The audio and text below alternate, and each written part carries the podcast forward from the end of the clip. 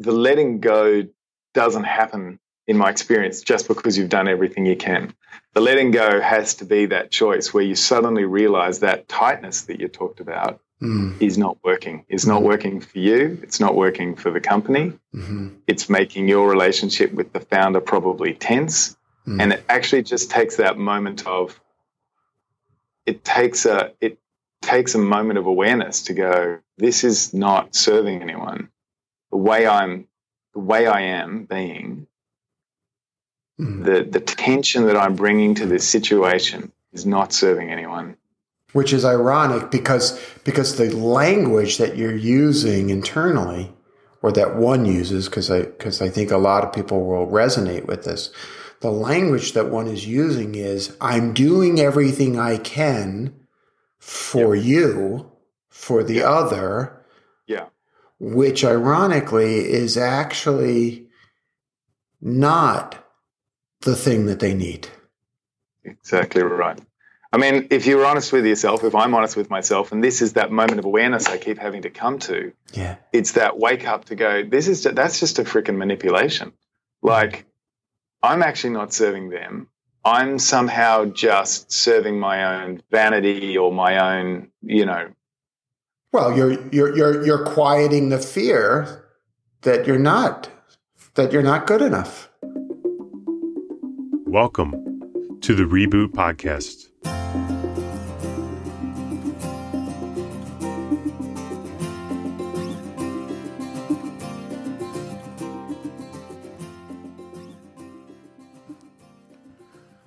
Welcome again to the Reboot Podcast. I am Dan Putt. So today I'm doing this a little differently. Normally I'm speaking to you, yes, from a personal story and yes, from my heart, but it's a carefully crafted script that I've had my colleagues review and have spent some time writing. And I work so hard on perfecting this script because I feel like it has to be perfect. I feel like I'm really, even in a small way, my introduction is in some ways representing Reboot. But even more so, I feel like this is my opportunity to not only connect with you, the listeners, but perhaps give you new opportunities to connect to the content in different ways. And probably the loudest voice that runs through my head as I approach these introductions is, this has to be perfect. But today I'm trying this a little different. I'm not only doing this in one take, could you tell, but I'm also just really speaking from the heart. And as I thought about doing this and thought about sort of my resistance around this, I played an evil coaching trick on myself, and I asked myself the question, what if your daughter had come to you with this sort of challenge or this hesitation or this fear of needing to be perfect? What might you say to her? And I'd tell her to let go. Let go of needing to be perfect. Let go of having to do it right all the time.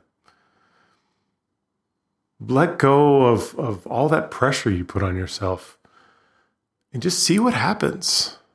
There's been so many moments in my life where I could feel myself clenching up only to find some way within to let go and just see where I ultimately end up or what I ultimately say. And it's always served me. Even when it doesn't work right, I still learn and I still grow. In today's podcast, our guest comes on with Jerry facing this very same challenge. Simon Cant is the co-founder of Reinventure, an Australian-based venture firm. And he's had this recurring cycle in his life of releasing and tightening. The tightening often comes right as he finds himself sort of climbing up this mountain of challenges and getting up to where he's always wanted to be, only to find himself backing off instead of plunging into what's next. Tighten, release, tighten, release. But he's found a new way to break this cycle. After attending one of our Reboot VC boot camps here in Colorado, he found a new way to kind of punch through this process and to really find an antidote to the fear of holding back. And he asks himself the question, what if the way through the tightening is actually surrender? And how might this help him be a better investor and a better board member?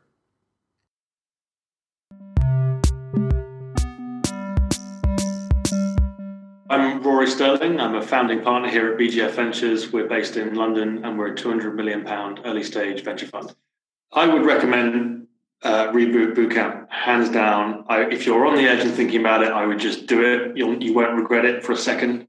I think my key reflection from the bootcamp weekend is that you can't remove from the work that we do on a daily basis is incredibly human.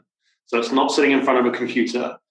You know, we are interacting with founders and with teams and making decisions that impact people's lives. So it is imperative, and it's your responsibility to invest in yourself if you care about the companies that you invest in to make that dynamic successful. We have only 5 spots remaining for our next VC bootcamp in January 2018. Become the best investor, board member, and supporter you can be. Sign up now at reboot.io/VC bootcamp. Hey, Simon, it's so great to see you, and thank you for coming on the podcast. My pleasure, Jerry. It's very exciting to be here and speaking to you again. Why don't we just take a minute and introduce yourself to the listeners, and we'll talk a little bit about your life and who you are and all that. Sure. So I'm a partner with a VC fund in Australia called Reinventure. And we are now a $100 million fund investing in a lot of the investments of fintech. Some are related to financial services. Mm. And that's because our primary LP is the second largest bank in Australia, Westpac. But that, of course, isn't necessarily what we first connected on. No, that's not what we connected on. So there's been this profound journey over these last 10, 15 years. Yeah. That, not to be too prosaic about it, but landed you in Longmont, Colorado at the Reboot Bootcamp. And along the way, there's been this sort of movement of tightening up and loosening up and tightening up and loosening up. Yeah. And there's a corollary structure associated with it, which I think you speak about in this beautiful Medium post called Grace, VC, and Surrender, where learning to work with the desire to control, because that wise person who said to you, you can't heal the world. You know, the dark side of wishing to heal the world is a wish to control the world. Yeah. Right? Because I want to control it for a benevolent reason, right? Because I want to make it better, right? But it's an aspect of it. And learning to surrender, as you so eloquently put it in this material. And there's this, if I'm catching it right, there's been this beautiful movement. Not beautiful to experience, challenging to experience, but a beautiful movement of tightening up and then surrendering, and tightening up and surrendering. And it, in some ways, has mapped quite lovely, in a lovely way, with your career. So I'm going to tighten up and I'm going to be a very successful VC, and then all of a sudden it's going to blow up, and then I'm going to surrender. And then I'm going to tighten up and I'm going to be a successful VC about disrupting and shifting control. And then all of a sudden, that's actually not working for me anymore. Yeah. You're smiling because you tell me the reaction. Oh, well, I'm smiling partly because here am I sort of telling corporates about their control instincts. And, you know, the journey that I've been on is coming to terms with my own control instincts. Yeah. As you sort of pointed out. Yeah.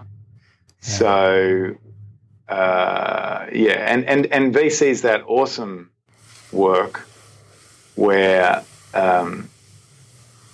you don't actually know, firstly, whether you're doing a good job or whether you're doing a terrible job for many years. 10 years. Yeah, absolutely. Mm-hmm. Fred Wilson and I still have an investment in a company. It's 19 years now. Yeah, exactly. So you don't know whether you're doing a good job or not is the first thing. And secondly, there is this sense of, there's a kind of illusion that maybe you have an influence on the companies that you're working with. You know, maybe you can make them successful. But it's, who knows how true that is. You know what I mean? Like every day we turn up, we work with these businesses. Ultimately, they're businesses that are led by CEOs who are, and founders who are putting their lives into these things. And we are, by comparison, tourists on that journey. And yet we like to think, we talk to founders about how we think we can make a difference. We hope we can make a difference. Who knows whether we can. But I guess what I've noticed is that because you don't know how things are going, I tend to imbibe all of the tension of is this working or is this not working? Is this going to be a disaster, or, you know, or what do I need to do differently to make it successful? And that I realize, taking all of that tension on and believing that I have the control to make it true or not true is a problem. What's the benefit to you to take it all on? What's the psychic benefit to you? I think that, the psychic benefit of taking it all on is that sense of I did everything I could. Like if I needed to answer to anyone, I've done everything I could. And so feeling that you've done everything you could is about really taking on as much responsibility, sort of emotionally and mentally in some ways, as you feel you have capacity, as you can actually. So imagine, if you will, Simon, you can say out loud, I've done everything that I could do. Yeah. What is the benefit to you to being able to say that? I think that,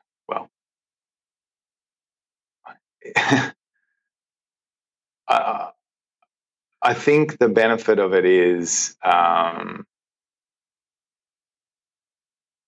be honest, I think there is I don't know. It's really difficult to describe, actually, Jerry, to be honest. There is definitely an emotional payoff there. Yeah. In me to say, I've done everything I could. It's like there's a kind of my hands are clean.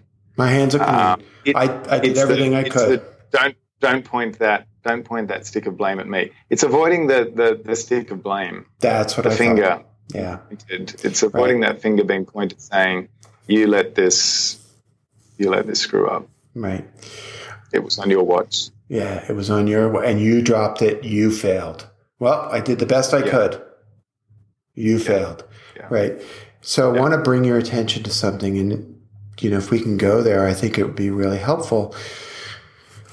There's almost like this breath-like movement to surrender and control, to tightness and looseness. And like, if we're only recording the audio here, but if you can see my hands, there's like, the fingers, I'm bridging the fingers and they're moving in and out, like lungs, breathing in and out. And I've done everything I can is a kind of tightness. And so therefore I get to hang up my hands and say, and I can let go. Does this movement resonate with you?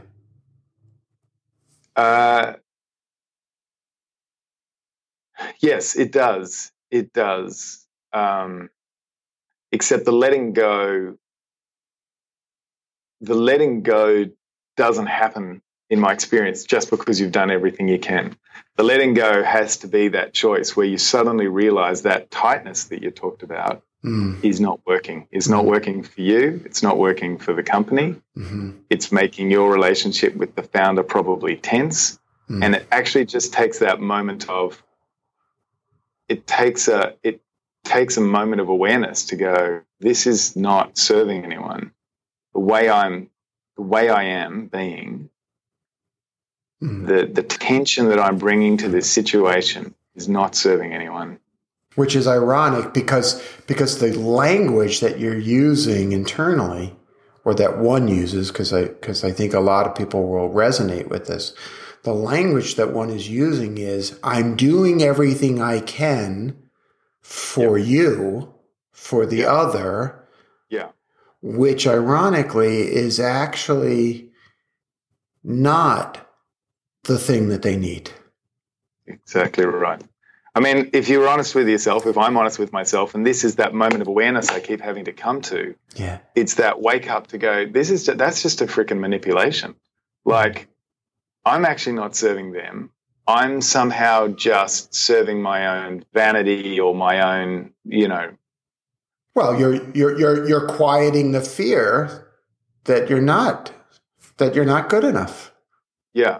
Yeah, exactly. It's a much deeper manipulation. That's why it's so hard to be aware of. That it's actually not just that transparent one. It's serving my own very deep anxieties, but it's not really serving me in that kind of higher sense, and it's definitely not serving the founders. Right.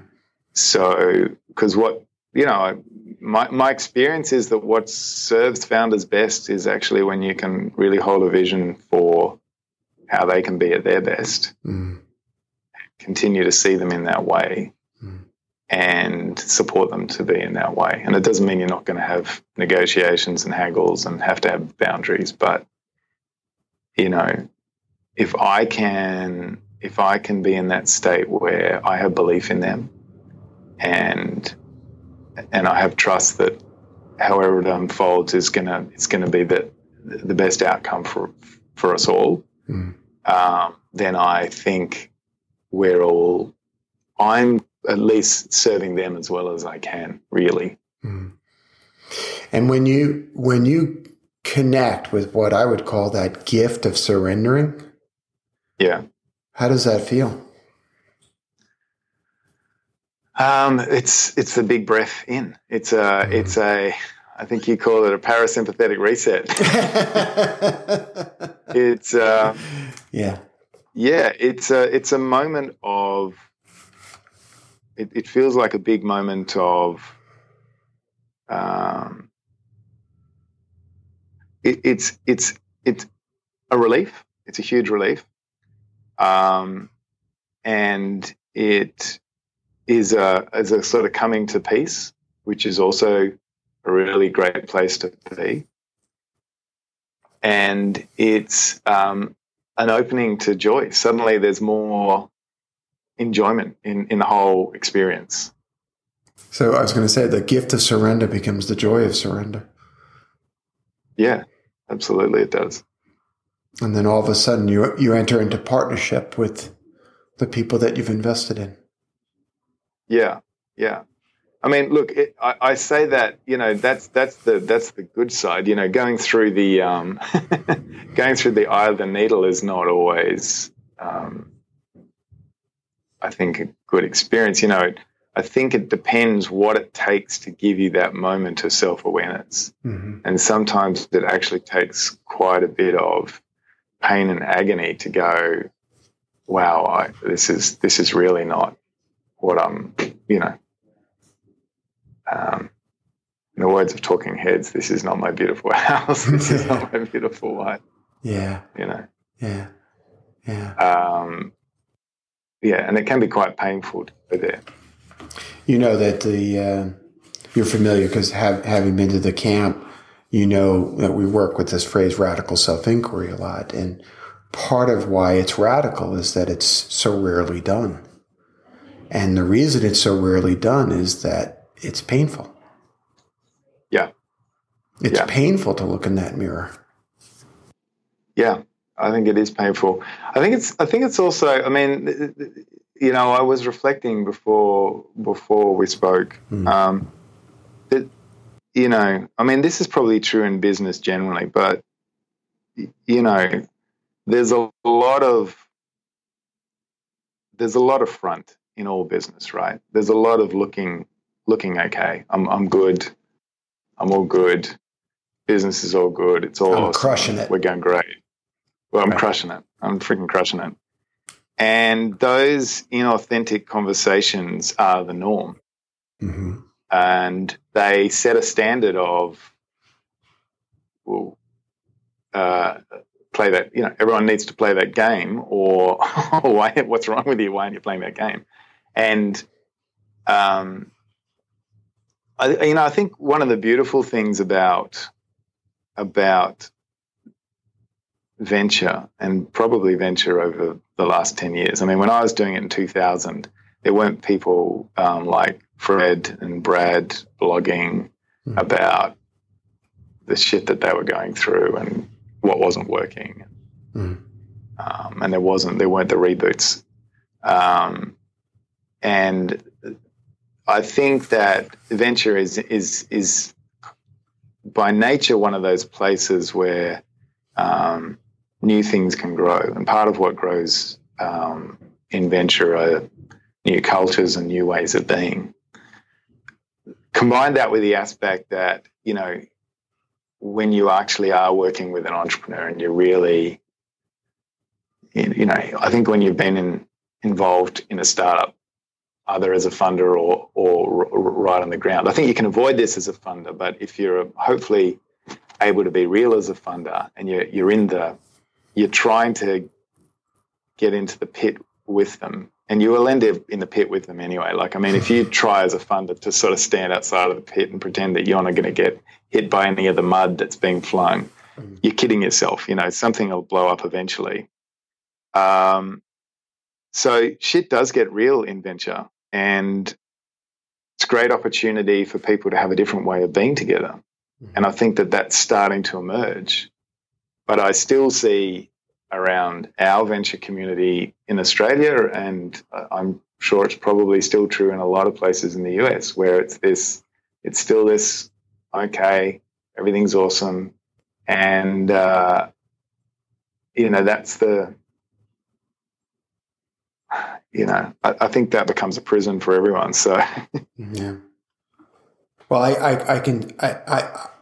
I have a firm belief that, and one of the reasons why we've begun focusing strongly on the venture community as a place for Reboot to sort of do some of its work. I have a belief that we can influence the entire ecosystem by bringing this kind of dialogue and conversation to the different pockets within the industry. And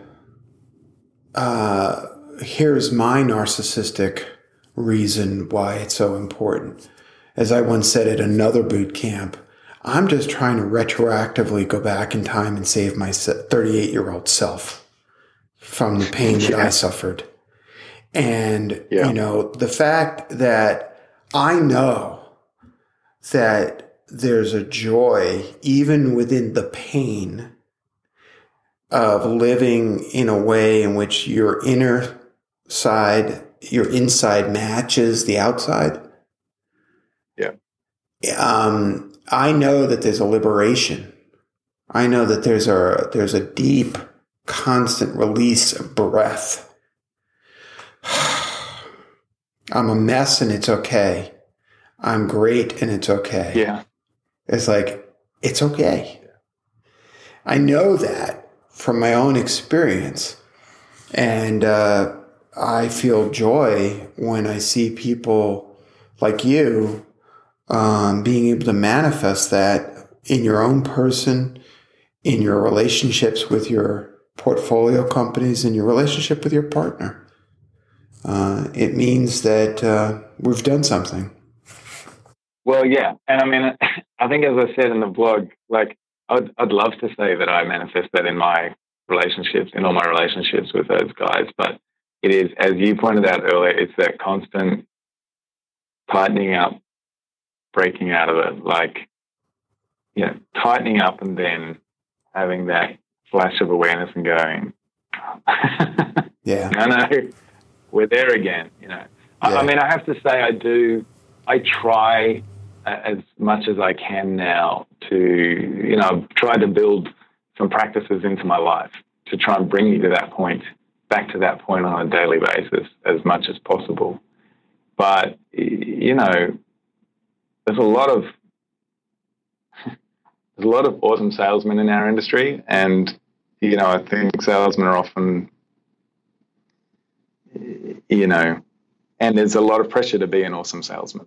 And I think, you know, VCs have to be salesmen just as much as founders. You know, once you're invested, you need this business to work, just like the founder needs this business to work, and it's your job to get the, you know, the customers to buy into the vision, to get new VCs to buy into the vision potentially. You know, so we're all salesmen at some level. Well, I have two responses that I would share with you. The first is to be gentle with yourself, my friend. Okay, be gentle, because there's an old notion within Buddhist meditation practice, which is that one moment of wakefulness is worth a year of sleepfulness. Yeah. Right? If you spend an entire 20-minute meditation session obsessively focusing on what a rotten person your partner is, only to wake up in the last 30 seconds and realize that what you've just been doing, congratulations, you've had a really awesome meditation session. Okay? We don't practice awareness so that we're aware constantly. We practice awareness so that we can come back to it again and again and again and again. That's why it's called a practice. It's that movement in and out, right? That is the human condition. That's thing one. Thing two, with regard to the salesman, I recognize that you have LPs. I recognize that you have an assumed responsibility for generating a return on investment. You have a hard but simple job. Your job is to take $1 and to turn it into $2. It's easy to explain. It's very hard to do on a consistent basis, but that's your job. Yeah. Right? Yeah. So remember the warrior stance. Okay. The warrior stance is a strong back and open heart. So it's not, I think one of the traps you may be working with is the belief that to be successful, I need to be salesy. And that is in opposition to being authentic.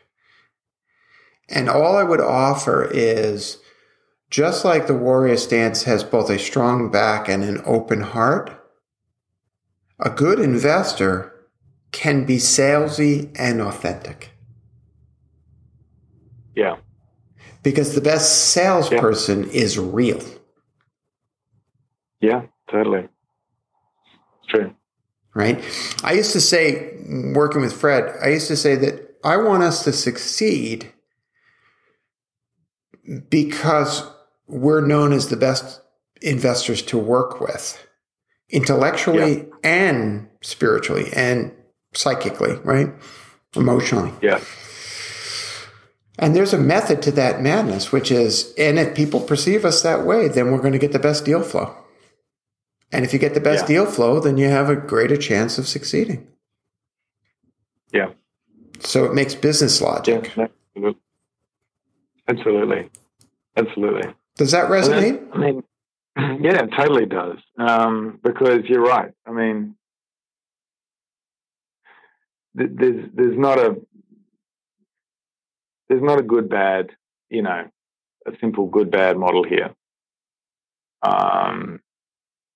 You know, sales is one of those awesome things in life. You know, it's like singing, right? I mean, it's a performance and it's beauty, and it's to hear someone articulate something in a way that just makes your heart open and your mind go, wow, that's awesome. That's right. That's a gift, and it's a beautiful thing. And it's not a lie. I mean, there may be parts that have, you know, there may be parts that are at times. It doesn't have to be. That's right. You know, beautiful communication is a gift, and having people fall in love with a vision is an awesome gift and is absolutely to be celebrated. But yeah, it's just we're walking that beautiful balance always between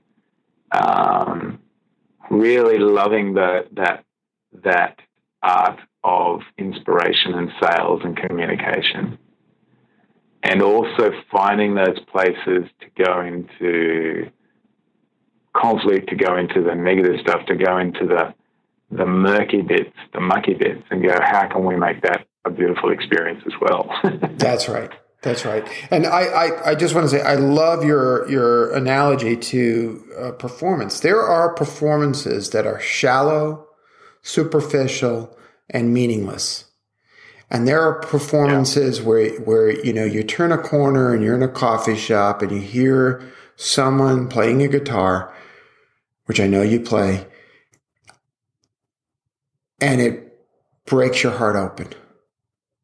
And you have no idea who this musician is. You have no idea, but there's that moment in time. And both are performances. Yeah. But one marries that authentic presence and heart. And the irony is that you as an investor can approach it with that same desire, that same wish to perform. Yeah.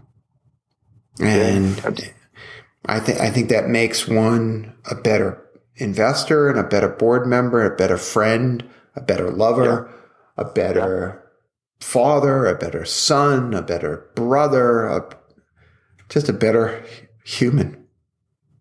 Yeah. I think so. I mean, it's that whole beautiful, you know, I was about to say I hate to be a hippie about it, but as you know... You can't be too hippie for Jerry. Yeah, I know. But it's that notion of inspiration, right? It's about inspiration. It's inspiration in music. It's inspiration in sales. It's inspiration in being a founder. It's inspiration in being an investor when you're talking to LPs. And, you know, I think if you can really go into that, what's at the heart of inspiration, which is, you know, bringing the spirit into it and bringing that element that actually does connect right into people's hearts, that doesn't just stay at that more shallow level, then that's when you can really make shit happen. Yeah. I think it's beautifully said, as always. Well, I want to thank you so much for taking the time for this conversation. You know, we're speaking across the international dateline and many time zones. And, but and from your lips to God's ears, we'll bring a Reboot Boot Camp to Australia. So I'm saying that to manifest it in the world because, you know, as I said before, I've always wanted to visit. Ever since I was 16 and I dated a young girl who lived in Hobart, Tasmania. So someday I'll be back to Hobart. Or be there for the first time. So you'll love it. You'll love it. It's it's an amazing place. It's a very it's a very mystical land in many ways. It's an element of Australia that people don't always see. So I will try and introduce that to you when you come down. You got it.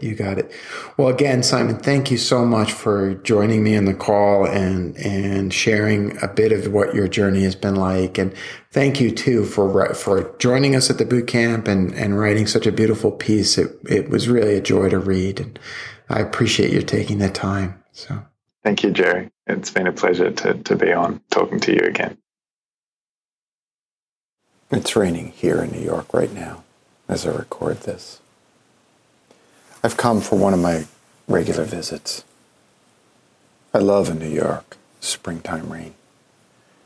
Despite this, and because of this podcast, I'm also back in Colorado, in Longmont, at Bradfeld's Carriage House, where we held the most recent VC boot camp. I'm on the first floor. We've just finished our second intense day. People are laying around, resting, sprawled across couches, journaling. I hear a guitar. I love guitars. And I hear someone singing. I wander upstairs to discover Simon Cant, punctuating the day with a song, with his heart. A few folks are gathered around, smiling. An hour before, they'd been in tears. Ah, I say to myself, here's a magician. I knew all along when doing this conversation with Simon that I'd want you to all to get a glimpse of this side of the hard-nosed investor from down under. Enjoy his song. Here's Sweet Release by Simon Cant.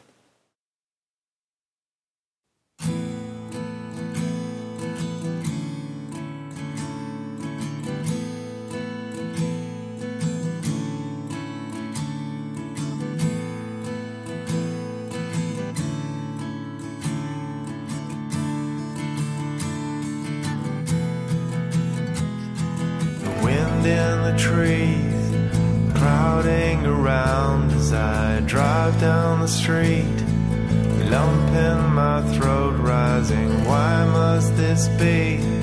Feelings have gone on too long for me.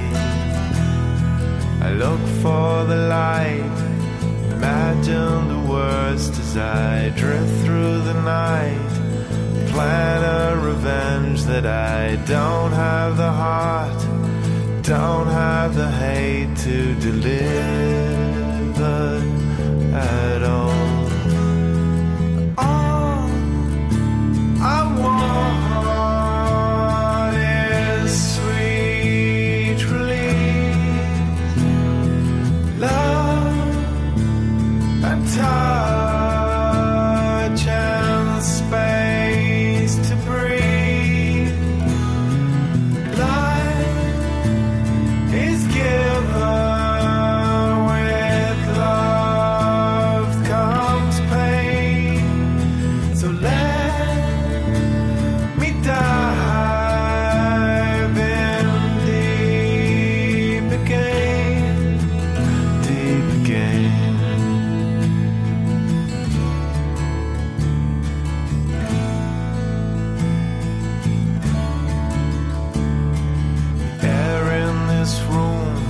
Still and it's stifling. Why am I here with nothing but keys tapping, smiles under seats, inwardly dying? There's nothing here for me. So much to feel, so much to give in this life, it's unreal. Let me unleash all these fragments of me, strap them together and fly, be free. All I want is sweet relief, love and touch and space given way.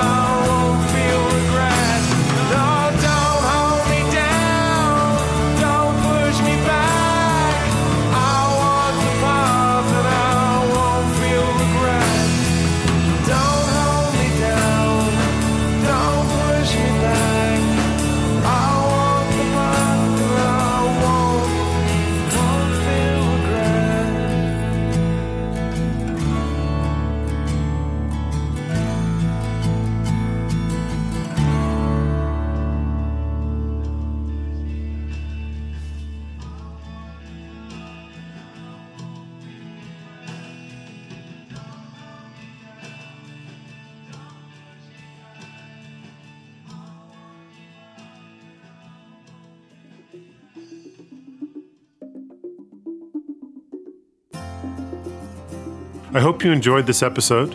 Please consider leaving us a rating on iTunes. Your rating is the single most effective way for new listeners to find and enjoy the show. You can also get all Reboot podcast episodes by signing up at reboot.io/signup. There's a link for that in our show notes. I am Dan Putt from Reboot, and you've been listening to the Reboot Podcast. Thanks for joining. How long till my soul gets it right? Will any human being ever reach that kind of light? I call on the resting soul of Galileo, king of night vision, king of insight.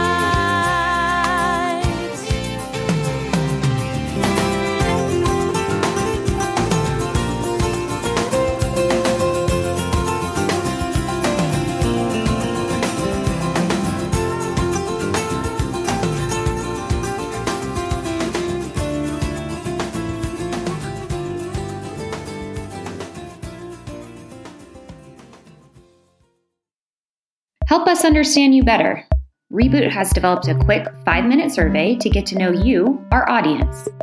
Visit reboot.io/survey to let us know what you think. Thanks for taking part.